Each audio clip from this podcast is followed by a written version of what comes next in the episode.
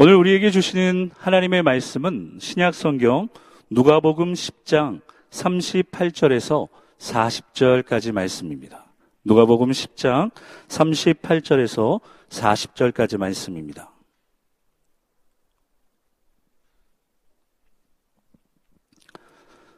다 같이 한 목소리로 합독하겠습니다.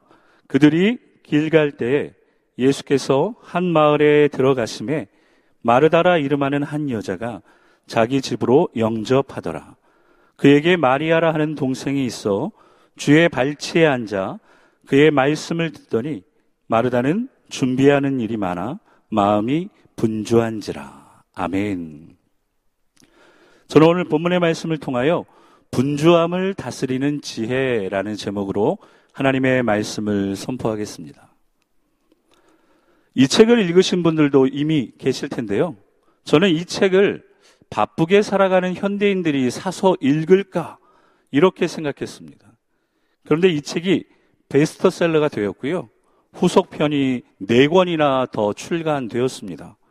이 책은 프랑스 철학자인 피에르 상소가 쓴 느리게 산다는 것의 의미라는 책입니다. 느리게 산다는 것의 의미. 이 책이 베스트셀러가 되고 후속편이 4권이나 더 나왔다라는 것의 의미는요. 지금까지 바쁘게 살아온 사람들이 자신의 삶을 뒤돌아봐야 할 그러한 필요를 깨달았다라는 의미가 되지 않을까요? 이 책에서 느림이란, 느림이란 빠름의 반대가 아니고 무능력이 아니다 이렇게 말합니다. 그러니까 느린 것은 무능력이 아니라는 것입니다. 빠름의 반대가 아니라는 것입니다. 그러면 도대체 느림은 무엇입니까? 느림은요, 시간을 급하게 다루지 않고 시간에 떠밀리지 않으면서 나 자신을 잃어버리지 않는 능력이 느림이다. 이렇게 이야기합니다. 오늘 저와 여러분에게도 이 능력에, 이 느림의 능력이 필요합니다. 왜 그렇습니까? 우리는 지난 11개월 동안 정말 열심히, 정말 바쁘게 살아왔기 때문입니다. 그런데 연말이 되니까요, 더 바빠집니다. 바쁘게 살아가면서 얻은 것도 많이 있지만요, 중요한 것은 잃어버린 것도 많다라는 것을 깨닫는 것입니다. 바쁘게 살아오면서 얻은 것도 많이 있지만 잃어버린 것도 많다는 것을 깨달아야 합니다. 오늘 본문 말씀 속에도요, 우리처럼 바쁘게 살아가는 한 사람이 나옵니다. 그 사람은 마르다입니다. 마르다. 마르다는 예수님께서 자신의 집에 오신 것이 너무 기쁘고 감사했습니다. 그래서 없는 살림이지만 최선을 다해 대접을 하려고 합니다. 성도 여러분, 동서양을 막론하고 우리 집에 손님이 찾아오면요. 자신의 능력보다 더 많이 준비하려고 할 때가 많이 있습니다. 그래서 지금 마르다는요, 준비할 것이 많기에 분주한 상황이 됩니다. 그런데 이런 상황 속에서 동생 마리아는 예수님 발 앞에 앉아 있습니다. 그래서 마르다는 마리아가 자신을 도울 수 있도록 예수님께 부탁을 드립니다. 그때 예수님은 마르다에게 몇 가지만 하든지 혹은 한 가지만이라도 족하다 이렇게 말씀해 주십니다. 혹시 이 자리에 계신 성도님들 중에서는 예수님의 이 말씀 때문에 아, 말씀 듣는 것이 봉사하는 것보다 더 중요하구나. 이렇게 생각하고 계신 분이 있다면 그것은 잘못 생각하신 것입니다. 왜냐하면 봉사하는 일이나 말씀 듣는 일이나 다 중요한 일이기 때문입니다. 쉽게 말씀드리면요. 봉사하는 일과 말씀 듣는 일 중에 무엇이 더 중요하냐 이렇게 물어보는 질문은요. 마치 자녀들에게 엄마가 좋아, 아빠가 좋아 묻는 것과 똑같은 의미가 되기 때문입니다. 엄마도 좋고 아빠도 좋은 것이 당연한 것입니다. 그것이 맞는 것입니다. 그런데 현실은 조금 다르더라고요. 현실은 아빠가 좋아, 엄마가 좋아 이렇게 물어보면 10중 8구 뭐라고 대답합니까? 엄마가 좋아 이렇게 대답합니다. 아빠가 좋아 대답하는 가정은 정말 열의 한 가정이 되면 많이 되는 경우가 있습니다. 왜 이런 현상이 나타날까? 제가 그 이유를 한번 찾아봤어요. 그랬더니 이런 결과가 나왔습니다. 첫 번째 사진을 보시면요. 엄마는 항상 사랑하는 자녀에게 맛있는 것을 먹여주려고 애를 씁니다. 그런데 아빠는요, 자기 먹느라 바빠서 애 얼굴에 뭐가 떨어졌는지도 모르고요. 또 그거를 빨리 닦아주지 않고 핥아 먹는 그런 역할을 하고 있습니다. 두 번째 사진을 보시면 엄마는 아이에게 자전거를 태워주려고 안전하게 모든 준비를 잘 합니다. 그런데 아빠는요, 자기가 자전거를 타고 아이에게 열심히 밀라고 이렇게 시킵니다. 마지막 세 번째 사진을 보시면요. 엄마는 장 보는 시간도 아이와 함께 행복한 시간을 만들고자 아이와 이렇게 눈을 맞추고 함께 장을 보는데 아빠는 장 보느라 아이가 있는지 없는지도 잊어버리고 아이 위에다가 짐을 싸놓는 경우도 있다고 합니다. 이런 결과를 보니까 아, 아빠보다는 엄마를 좋아할 수밖에 없구나 이런 생각이 들더라고요. 저는 그렇지만 저희 아이들에게 엄마보다 아빠가 좋다라는 대답을 듣고 싶어 합니다. 그래서 저희 아이들에게 좀 집요하게 물어봅니다. 집요하게. 원아, 현아, 엄마랑 아빠랑 물에 빠졌는데 딱 한 사람만 구할 수 있어. 누굴 구할 거야? 보통 이렇게 물어본 사람을 구해야 되잖아요. 그랬더니 저희 원희가 이렇게 대답합니다. 엄마요. 제가 그래서 다시 한번 집요하게 물어봤어요. 원아, 현아, 잘 들어봐. 엄마랑 아빠가 물에 빠졌는데 엄마는 수영을 할 줄 알아. 그런데 아빠는 수영을 못해. 누굴 구할 거야? 이렇게 물어봤더니 이번에는 현이가 이렇게 대답합니다. 아빠, 빨리 수영을 배우세요. 그런데 요즘 아이들이 이제 대답이 바뀌어서요. 엄마가 좋아, 아빠가 좋아 물어보면 엄빠가 좋아 이렇게 대답해요. 엄빠가 좋아. 엄마도 좋고 아빠도 좋다 이렇게 대답하는 것입니다.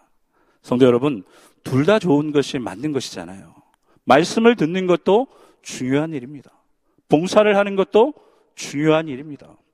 그런데 예수님이 마르다에게 말씀하신 것은요, 봉사가 중요하냐, 말씀이 중요하냐의 문제가 아니었습니다. 예수님이 마르다에게 말씀하신 그 이유는 분주한 삶에 대해, 분주한 삶에 대해 말씀하고 계신 것이었습니다. 왜 예수님은 마르다의 분주한 삶을 지적하셨을까요? 우리가 생각할 땐 가만히 있는 것보단 그래도 열심히 움직이고 바쁘게 움직이는 것이 더 칭찬받을 그런 모습이 아니겠습니까? 그런데 성경이 말하는 분주하다라는 말의 뜻을 무엇인지 이해하면요. 저와 여러분은 예수님이 왜 이 말씀을 마르다에게 하셨는지 이해할 수 있게 됩니다. 분주하다 이 말은요. 성경에서 περισπάω라는 말을 사용합니다. περισπάω. 그런데 이 περισπάω는요. 두 개의 단어가 합쳐졌어요. περί와 σπάω가 합쳐졌습니다. 페리는 주변에서 라는 뜻이고요. 스파오는 끌어당긴다 라는 뜻이 됩니다. 그러니까 분주하다 이 페리스파오는요. 주변에 있는 것에 끌려다니므로 정신이 없고 마음이 흩어진 상태를 말하는 것입니다. 예수님이 마르다를 책망한 이유가 있다면 바로 이 이유 때문이에요. 말씀 듣는 것이 중요하고 봉사하는 것은 덜 중요해서가 아니라 분주했기 때문이라는 것입니다. 마르다는 자신의 삶의 중심을 잡지 못하고 이것에 끌려 살다가 저것에 끌려 살다가 흔들리는 인생, 마음 둘 곳이 없는 인생으로 살고 있었기 때문이었습니다. 성도 여러분, 마음은요, 인생의 닷과 같습니다. 인생의 닷. 그래서 마음이 있는 곳에 인생이 머무르게 되는 거예요. 몸은 이 자리에 있지만 혹시 마음은 지금 다른 곳에 가 계신 분이 있습니까? 그러면 그것은 아무것도 아닌 것이 됩니다. 마음이 있는 곳에 인생이 머무르기 때문입니다. 마음이 왔다 갔다 흔들리면요. 모든 것이 다 흔들리게 되어 있습니다. 그렇게 성도 여러분 잘 들으십시오. 마음 둘 곳이 없다면, 마음 둘 곳이 없다면 불행한 인생을 살게 됩니다. 그런데 마음 둘 곳이 세상이라면 불안한 인생을 살게 됩니다. 마음을 세상에 두면요, 불안한 인생을 살게 됩니다. 만약에 마음 둘 곳이 사람이라면 불편한 인생을 살게 돼요. 사람에게 마음을 두면 불편한 인생이 됩니다. 그렇다면 저와 여러분은 어디에 마음을 두어야 하겠습니까? 정답은 무엇입니까? 정답은 예수 그리스도인 줄로 믿습니다. 저와 여러분의 마음이 오직 예수 그리스도께 있다면 저와 여러분의 인생은 분주하지도 않고 저와 여러분의 인생은 불행하지도 않고 불안하지도 않고 불편하지 않을 수 있, 기 때문입니다. 마리아는요, 일찍부터 자신의 마음을 예수님께 두었기에 칭찬을 받은 것입니다. 그래서 마리아의 인생은 분주하지 않은 것입니다. 그러나 마르다는요, 일은 일대로 하지만 마음이 분주하고요. 말씀은 말씀대로 못 들으니 또 마음은 불편하게 되는 것입니다. 그래서 마르다는 이것도 제대로 못하고 저것도 제대로 못하는 마음은 불편하고 인생만 분주해지게 된 것입니다. 자, 저를 따라 한번 이렇게 고백했으면 좋겠습니다. 예수님께 마음을 드리면 분주하지 않습니다. 시작. 예수님께 마음을 드리면 분주하지 않습니다. 여러분, 꼭 기억하셔야 돼요. 하루를 시작하시면서 정말로, 정말로 인생에 중요하고 급한 일이 있을 때 내 마음이 어디에 있는가를 점검하시고 제일 먼저 예수님께 마음을 두어야 돼요. 그때 저와 여러분은 분주하지 않은, 불편하지 않은, 불행하지 않은 인생을 살 수 있기 때문입니다. 그래서 오늘 본문의 말씀은요, 우리가 분주한 삶에서 벗어날 수 있는 영적인 지혜, 영적인 원리를 가르쳐 줍니다. 분주한 삶에서 벗어날 수 있는 첫 번째 영적인 원리, 영적인 지혜는 예수님께 도움을 구하는 것입니다. 예수님께 무엇을 구해야 된다고요? 도움을 구하는 것입니다. 우리 누가복음 10장 40절 말씀 함께 읽겠습니다. 시작. 마르다는 준비하는 일이 많아 마음이 분주한지라 예수께 나아가 이르되 아멘. 예수께 나아가 예수께 나아가 지금 마르다의 이 행동은요. 예수께 나아가 도움을 구하는 것입니다. 마르다는 지금 예수님께 도움을 구하고 있습니다. 성도 여러분, 저와 여러분의 인생이 분주하고 저와 여러분의 마음이 분주할 때 제일 먼저 예수님을 찾아야 하고 예수님께 도움을 구해야 되는 줄로 믿습니다. 그게 바로 영적인 원리이고 영적인 지혜이기 때문입니다. 다윗은요, 이미 이것을 알고 있었어요. 우리 시편 40편 17절 말씀 같이 읽겠습니다. 시작. 나는 가난하고 궁핍하오나 주께서는 나를 생각하시오니 주는 나의 도움이시오 건지시는 자시라. 나의 하나님이여 지체하지 마소서. 아멘. 제가 이걸 쉬운 성경으로 한번 읽어드리겠습니다. 나의 주 하나님, 가련하고 불쌍한 이 몸을 어서 도와주옵소서.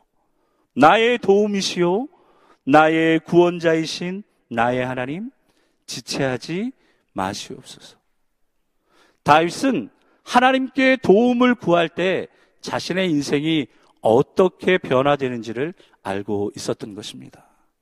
그렇게 저와 여러분도 우리의 삶에 어려움이 찾아왔고 우리의 마음이 분주할 때 그때 하나님께서 우리를 도와주실 수 있도록 하나님께서 우리를 생각하실 수 있도록 도움을 요청해야 하는 것입니다. 하나님은 우리를 사랑하시기에 우리가 하나님께 도움을 요청하면 어떠한 어려움 속에 있을지라도 저와 여러분을 건져 주실 줄로 믿습니다.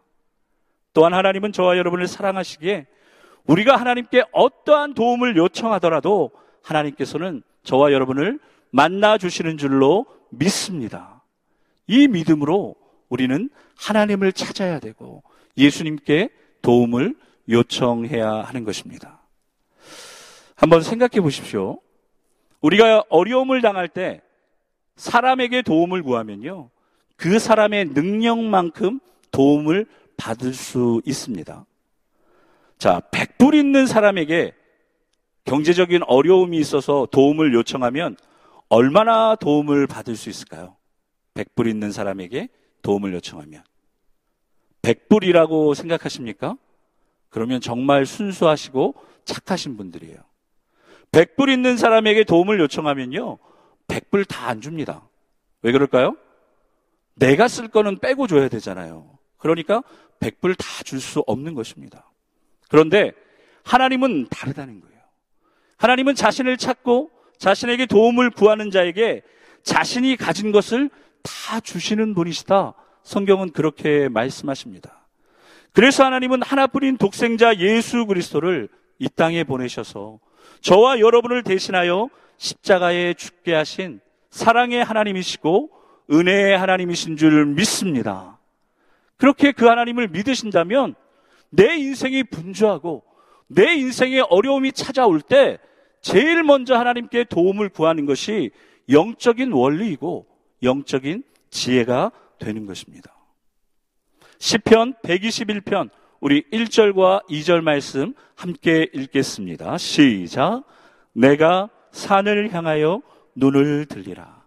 나의 도움이 어디서 올까? 아멘. 나의 도움은 누구십니까? 천재를 지으신 여호와 하나님이십니다. 이 믿음을 가지고 우리가 하나님께 도움을 구하면 하나님은 우리를 위해 역사하시는 것입니다. 그런데 어리석은 사람은요, 이 하나님의 도움을 거절하고 자신의 힘으로 살아가려고 하니까 인생이 자꾸 분주해지게 되는 것입니다. 그렇기 때문에 저와 여러분은 저와 여러분의 인생이 분주해질수록 더욱더 하나님께 나아가야 할 줄로 믿습니다. 그 하나님께 나아가 하나님의 도움, 하나님의 은혜를 구하는 인생이 되어야 합니다. 요즘 바쁘십니까? 요즘 정신 없으십니까? 요즘 분주하십니까? 그렇다면 우리를 사랑하시는 하나님께 우리를 누구보다 잘 아시는 예수님께 도움을 요청하셔서 그 도우심을 날마다 경험하시는 우리 모두가 될 수 있기를 예수 그리스도의 이름으로 축복합니다. 아멘. 분주한 삶에서 벗어날 수 있는 두 번째 영적 원리, 두 번째 영적인 지혜는요, 만족할 줄 아는 것입니다. 만족할 줄 아는 것. 예수님은요, 분주한 마르다를 보고 이렇게 말씀하십니다. 우리 누가복음 10장 41절, 42절 같이 읽습니다. 시작. 주께서 대답하여 이르시되 마르다야 마르다야 내가 많은 일로 염려하고 근심하나. 아멘. 성도 여러분, 마르다가 분주하고 바쁜 이유는요. 너무 많은 일을 하려고 했기 때문이에요. 너무 많은 일을. 마르다가 염려하고 근심하는 이유도 너무 많은 일 때문이었어요. 그래서 우리는 분주하고 바쁜 삶에서 벗어나려면 염려하고 근심하는 삶에서 벗어나려면 삶의 우선순위를 잘 세워야 합니다. 제가 그래서 세 가지 문항을 준비했는데요. 여러분 한번 보시면서 나는 어디에 속하나 한번 잘 체크해 보십시오. 나는 어디에 속하나. 할 수 있는 것을 하지 않는 사람은 게으른 사람입니다. 내가 할 수 있는 것을 하지 않는 사람은 게으른 사람입니다. 두 번째, 내가 할 수 있는 것을 못하는 사람은 어리석은 사람입니다. 내가 할 수 있는 것을 못하는 사람은 어리석은 사람입니다. 마지막 세 번째, 내가 할 수 없는 것을 하려고 하는 사람은 욕심 많은 사람입니다. 오늘 성도 여러분은 어디에 속한다고 생각하십니까? 나는 할 수 있는 것을 하지 않는 게으른 사람입니까? 아니면 할 수 있는 것을 못하는 어리석은 사람입니까? 할 수 있는 것도 안 하면서, 할 수 있는 것도 못 하면서, 그런데 욕심은 많아가지고, 할 수 없는 것만 하려고 하니, 인생이 자꾸 분주해지는 사람입니까? 성도 여러분, 잘 들으십시오. 내가 할 수 있는 기도 생활, 말씀 생활을 안 하면 내가 할 수 없는 일들로 인생은 분주하고 염려하게 됩니다. 내가 할 수 있는 기도 생활, 말씀 생활을 안 하면 내가 할 수 없는 일들로 분주하고 염려하는 인생을 살게 되는 거예요. 그렇게 혹시 내가 지금 분주하다면, 내가 혹시 염려하고 있다면, 아, 내가 할 수 있는 기도 생활과 말씀 생활을 잘하고 있는지 점검해 보셔야 돼요. 그래서 여러분에게 좋은 도전이 있지 않습니까? 돌아오는 금요일 저녁에 찬양과 기도의 밤이 있어요. 아, 내가 할 수 있는 기도, 내가 할 수 있는 찬양을 할 때 하나님은 내가 할 수 없는 일을 할 수 있도록 도와주심을 믿고 그 자리가 여러분의 자리인 것을 믿을 수 있기에 여러분은 축복의 사람이 되시기를 예수 그리스도의 이름으로 축복합니다. 여러분, 하나님께서는 오늘 이 자리에 우리를 부르신 이유는요. 내가 할 수 있는 기도와 말씀 생활을 하나님 앞에서 게을러서 미루지 않도록 깨닫게 하시려고 부르신 것입니다. 왜? 할 수 있는 기도와 말씀 생활은 안 하면서 할 수 없는 일들로 그렇게 염려하고 분주해 하느냐? 이것을 하나님께서 깨닫게 하시는 것입니다. 그렇게 하나님 앞에서 내가 할 수 있는 일들을 못하는 어리석은 인생을 살아서는 안 되는 것입니다. 그런데 한 가지 문제가 있습니다. 인생을 살아가면서 내가 할 수 없는 일들이 분명히 있어요. 내가 할 수 없는 일들이 분명히 있습니다. 그러면 이 일들은 어떻게 해야 될까요? 포기해야 됩니까? 내가 할 수 없기 때문에 다 내버려 둬야 합니까? 내가 할 수 없는 일들은요, 하나님께 맡기면 됩니다. 누구께 맡기면 된다고요? 하나님께 맡기면 됩니다. 내가 할 수 없는 것은 하나님께 맡길 때 지혜의 하나님, 능력의 하나님이 역사하시기 때문입니다. 그 증거를 보여드리겠습니다. 잘 따라오셔야 돼요. 10편 55편 22절 말씀입니다. 함께 읽겠습니다. 시작. 내가 질 수 없는 무거운 짐 어떻게 하면 돼요? 하나님께 맡기면 되는 거예요. 두 번째 말씀입니다. 10편 37편 5절 말씀입니다. 시작. 믿으십니까? 저와 여러분이 한 번도 가보지 않은 인생의 새로운 길 누구께 맡기면 돼요? 하나님께 맡기면 되는 것입니다. 잠언 16장 3절 말씀입니다. 시작. 아멘. 저와 여러분이 모든 일을 다 할 수 없어요. 우리는 한계가 있는 인간이기 때문입니다. 그렇게 저와 여러분의 행사를 누구께 맡겨야 합니까? 하나님께. 하나님께 맡기는 인생이 불가능을 가능케 하는 인생이 되는 것입니다. 베드로전서 5장 7절 말씀 우리 함께 읽겠습니다. 시작. 너희 염려를 다 주께 맡기라. 이는 그가 너희를 돌보십니다. 더 이상 염려하지 마시기를 주님의 이름으로 축복합니다. 염려하면 염려할수록 염려만 생겨요. 그러나 염려를 하나님께 맡기고 기도할 때 저와 여러분에게는 응답의 축복이 나타나게 되는 줄로 믿습니다. 그렇게 이것을 믿으신다면 내가 할 수 없는 일은 하나님께 맡기세요. 그리고 오늘부터 내가 할 수 있는 일, 기도와 말씀. 그 자리로 다시 돌아가야 지난 11개월이 분주했더라도 하나님은 마지막 남은 이 12월 한 달을 통해 저와 여러분이 분주하지 않고 인생의 열매를 거두게 되는 귀한 한 해를 마무리하게 하시기 때문입니다. 저는 가끔 이런 행복한 상상을 해봅니다. 이런 행복한 상상을 합니다. 이 자리에 계신 분들 중에는 벌써 이런 행복한 경험을 해보신 분들도 계실 거예요. 저는 저희 딸 원이, 저희 아들 현이가 철이 들어서 엄마 아빠 생일이라고 밥상을 차리는 생, 어, 상상을 해봅니다. 음식을 하는 건지 전쟁을 하는 건지 부엌에서 소리가 요란합니다. 그래도 그 소리가 듣기 좋습니다. 왜 그렇습니까? 엄마 아빠를 생각해서 생일상을 차리고 있기 때문입니다. 몇 시간이 지난 후에 식탁으로 초대를 받아 식탁에 앉게 됩니다. 그런데 식탁 위에는 달랑 쌀밥에 미역국 하나뿐입니다. 몇 시간을 전쟁과 같이 그렇게 시간을 사용했는데 그 밥상을 보고 진수성찬을 못 차려왔다고 부모가 화를 낼까요? 여러분 혹시 화내셨습니까? 아니실 것입니다. 흰 쌀밥에 미역국 한 그릇이라도, 한 그릇이라도 부모는 그것으로 만족하고 기뻐하고 감사합니다. 왜 그렇습니까? 사랑하는 자녀가 했기 때문에. 심지어 그 밥이 덜 익고 그 미역국이 짜더라도 부모는 그것을 기뻐하며 먹고 마실 것입니다. 왜 그렇습니까? 사랑하는 자녀가 만들었기 때문에. 부모는요, 자녀가 차린 밥상을 사랑하는 게 아니에요. 그 밥상을 차린 자녀를 사랑하는 것이죠. 신앙생활도 마찬가지입니다. 성도 여러분, 하나님은 저와 여러분을 사랑하신 것이지 저와 여러분이 하는 일을 사랑하시는 게 아니에요. 어떤 분들은 착각하세요. 내가 교회 와서 많은 일을 해야 하나님이 나를 축복하시고 사랑하실 것이다.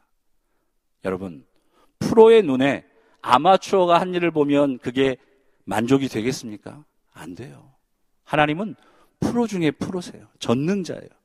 그 전능자 하나님 앞에서 저와 여러분이 아무리 열심히 수고하고 노력해도 그 일은 볼품 없는 일이에요. 그런데 하나님은 왜 저와 여러분을 사랑하십니까? 저와 여러분이 많은 일을 해서가 아니에요. 하나님은 저와 여러분을 사랑하시기 때문입니다. 이것을 깨달아야 돼요. 그런데 우리는 오해하고 착각합니다. 그래서 예수님은 마르다에게 한 가지만으로 충분하다. 이렇게 말씀하신 거예요. 한 가지만으로도 충분하다. 예수님은 마르다를 사랑하신 것이지 마르다가 한 음식을 마르다가 차린 밥상을 사랑하신 게 아니기 때문입니다. 그래서 마르다가 분주한 것을 보고 예수님은 안타까워하신 거예요. 예수님은 마르다를 사랑하신 것이지 마르다가 한 일과 음식을 사랑하신 것이 아닙니다. 그렇게 성도 여러분, 너무 많은 것을 하려고 분주하게 인생을 살아가지 마십시오. 시간은 정말 빨리 흘러갑니다. 그렇기 때문에 저와 여러분은 오늘부터 더 많이 사랑하며 살아야 돼요. 더 많은 일을 하려고 살지 마시고 더 많이 사랑하려고 인생을 살아가셔야 돼요. 하나님을 더 사랑하시고 가족을 더 사랑하시고 이웃을 더 사랑함으로 하나님께서 이미 나에게 주신 것들을 감사하십시오. 하나님이 이미 나에게 주신 것들로 먼저 만족하셔야 돼요. 있는 것에 감사하지 못하는데 어떻게 하나님이 더 주신들 감사할 수 있겠습니까? 분주한 인생을 살아가지 않는 지혜로운 영적인 방법은요. 이미 하나님이 주신 것을 더 사랑하고 이미 하나님이 주신 것을 더 만족하며 기뻐하는 것입니다. 그렇게 이렇게 살아가심으로 분주함에서 벗어날 수 있는 우리 성도님들 되시기를 예수 그리스도의 이름으로 축복합니다. 마지막 세 번째 분주한 삶에서 벗어날 수 있는 영적 원리, 영적 지혜는요. 좋은 편을 선택하는 것입니다. 어떤 편을 선택하라고요? 좋은 편. 좋은 편을 선택하는 거예요. 우리 마르다를 칭찬하신 예수님의 말씀 42절 말씀 함께 읽겠습니다. 시작. 마리아는 이 좋은 편을 선택하였으니 빼앗기지 아니하리라. 아멘. 성도 여러분, 마리아가 빼앗기지 않은 이유가 무엇 때문입니까? 마르다, 마리아가 빼앗기지 않은 이유는요, 힘이 세고 똑똑해서가 아니었어요. 마리아가 빼앗기지 않은 이유는 좋은 편을 선택했기 때문이다. 예수님은 그렇게 말씀하셨어요. 사람은 언제나 내 생각과 내 기준을 따라 선택하고 살아갑니다. 내 생각대로 선택하고 내 기준대로 선택할 때 내가 만족하기 때문이에요. 내가 만족하기 때문입니다. 그런데 여러분, 이건 하나만 알고 둘은 모르는 이야기입니다. 선택의 기준이 내 자신이 되면요. 참된 만족은 없어요. 나는 만족할 수 있지만 모두를 만족시킬 수 있는 참된 만족은 없기 때문입니다. 어린 형제 둘이 마트에 들어갑니다. 가진 돈이 넉넉하지 않은지 과자 코너를 계속 어슬렁 어슬렁 합니다. 형이 동생에게 이렇게 말합니다. 네가 좋아하는 걸로 골라. 네가 좋아하는 걸로 골라. 그두 개는 못 사는 거예요. 하나밖에 살 수 없는 거예요. 그때 형은 고민하다 고민하다가 내가 형이니까 내가 고를게 이렇게 말하지 않고 네가 좋아하는 걸로 골라 동생에게 그렇게 말합니다. 동생은 자기가 먹고 싶었던 과자를 얼른 골라가지고 가게 밖으로 달려 나갑니다. 형은 자기가 먹고 싶은 것은 고르지 못했지만요. 동생에게 양보한 기쁨을 통해 더 큰 만족을 깨닫게 됩니다. 아, 내가 원하는 것을 고르지는 못했지만 동생이 원하는 것을 골랐을 때 이런 기쁨, 이런 감사, 이런 만족이 있구나. 이것을 깨닫게 된 것입니다. 이 형이요, 훗날 잘 자라서 지금의 성장하는 교회인 세들백 교회를 세운 릭 워렌 목사님이 됩니다. 릭 워렌 목사님, 목사님은요, 언제나 선택의 기회가 찾아올 때마다 이 어렸을 때의 기억을 경험하였기 때문에 그것을 기억하였기 때문에 하나님 보시기에 좋은 편을 선택했다. 그렇게 간증합니다. 나는 언제나 하나님 보시기에 좋은 편을 선택했다. 왜 그랬습니까? 동생이 좋아하는 것을 선택했을 때 자신의 마음에 기쁨과 만족과 감사함이 있었는데 하나님 보시기에 좋은 것을 선택하면 더 큰 은혜와 더 큰 감사와 더 큰 축복이 있음을 깨달았기 때문입니다. 성도 여러분, 오늘 우리의 고민은요, 우리의 삶 속에 좋은 것이 너무 많아요. 그렇지 않습니까? 오늘 아침에도 교회 오시면서, 아, 뭘 입어야 돼? 고민하셨잖아요. 하나밖에 없으면 고민할 게 없어요. 너무 많으니까 뭘 입어야 돼? 고민하지 않으셨습니까? 그 좋은 것을 다 선택하려고 하니까 시간만 흘러가는 거예요. 이거 입어봤다, 저거 입어봤다.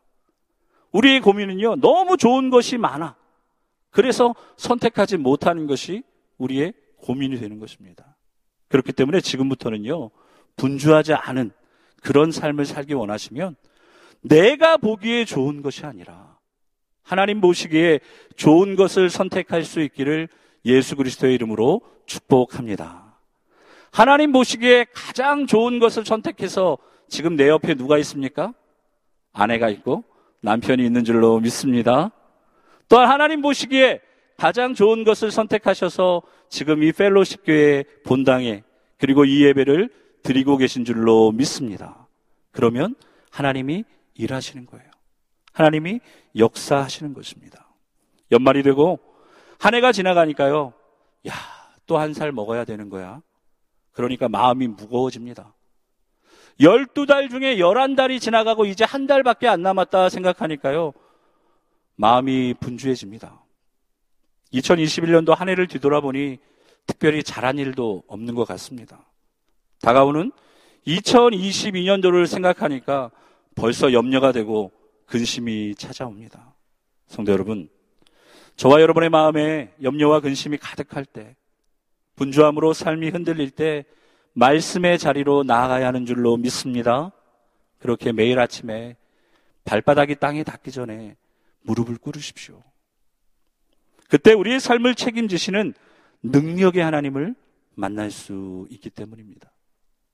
내 삶이 바쁘고 피곤할수록 기도의 자리로 나아가야 하는 줄로 믿습니다. 내가 일하면 내가 일하는 것 뿐이지만 내가 기도하면 하나님이 일하시는 줄로 믿습니다. 우리가 지난 한 주간 경험하지 않았습니까? 남아공의 전은미 선교사님을 위하여 함께 기도했을 때 하나님이 그 억울한 재판을 형사 재판과 민사 재판을 어떻게 풀어가셨는지 우리가 분명히 경험했습니다. 우리의 삶도 마찬가지입니다. 기도하는 자에게 하나님의 은혜가 임하고 하나님의 음성을 통하여 우리의 삶에 변화가 나타나기 때문입니다. 오늘도 하나님 말씀하십니다. 사랑하는 내 아들아, 사랑하는 내 딸아, 내가 많은 일로 염려하고 근심하나, 그러나 몇 가지만 하든지, 혹은 한 가지만으로도 족하니라. 하나님 보시기에 좋은 편을 택하면 빼앗기지 아니하리라. 이 음성을 듣기 원하신다면 여러분 오늘부터 남아있는 이 12월 한 달 동안 도전하십시오. 내 삶이 바쁘고 분주하기에 가장 먼저 예수님께 도움을 요청하겠습니다. 그리고 이미 나에게 주신 것에 먼저 감사하고 먼저 만족하겠습니다. 없는 것을 바라보며 염려하고 불평하지 않겠습니다. 무엇보다도 선택의 순간이 찾아올 때 내가 보기에 좋은 것이 아니라 하나님 보시기에 좋은 편을 선택하겠습니다. 그때 저와 여러분의 인생이 우리의 사랑하는 자녀의 앞길에 또한 우리 펠로십 교회 위에 하나님의 능력이 임하고 하나님의 은혜가 가득 채워지는 그런 역사를 경험하게 될 줄로 살아계신 예수 그리스도의 이름으로 축복합니다. 축복합니다. 아멘. 기도하겠습니다. 하나님, 분주한 우리의 삶을 되돌아보며 무엇이 문제인지, 무엇을 잘못했는지 오늘 주신 하나님의 말씀을 통하여 깨닫게 하시고 이제 남아있는 하나님 2021년도의 마지막 한 달을 분주하지 않고 하나님이 주시는 지혜로 하나님의 주시는 능력으로 살아가기를 원하오니 오늘 주신 말씀 속에 깨닫게 하시고 하나님은 내가 한 일을 사랑하시는 분이 아니라 나를 사랑하시는 아버지이심을 깨달을 수 있도록 오늘 이 시간 우리의 닫혀진 마음을 열어주시고 우리의 굳어진 마음을 깨뜨려 주시고 할 수 있다면 제일 먼저 하나님께서 원하시는 기쁨의 자리 하나님 가장 좋은 자리 말씀의 자리와 기도의 자리로 나아가 하나님의 은혜를 구하는 우리 모두가 되게 하여 주시옵소서. 그렇게 역사하실 하나님을 찬양하며 예수 그리스도의 이름으로 기도드렸습니다. 아멘.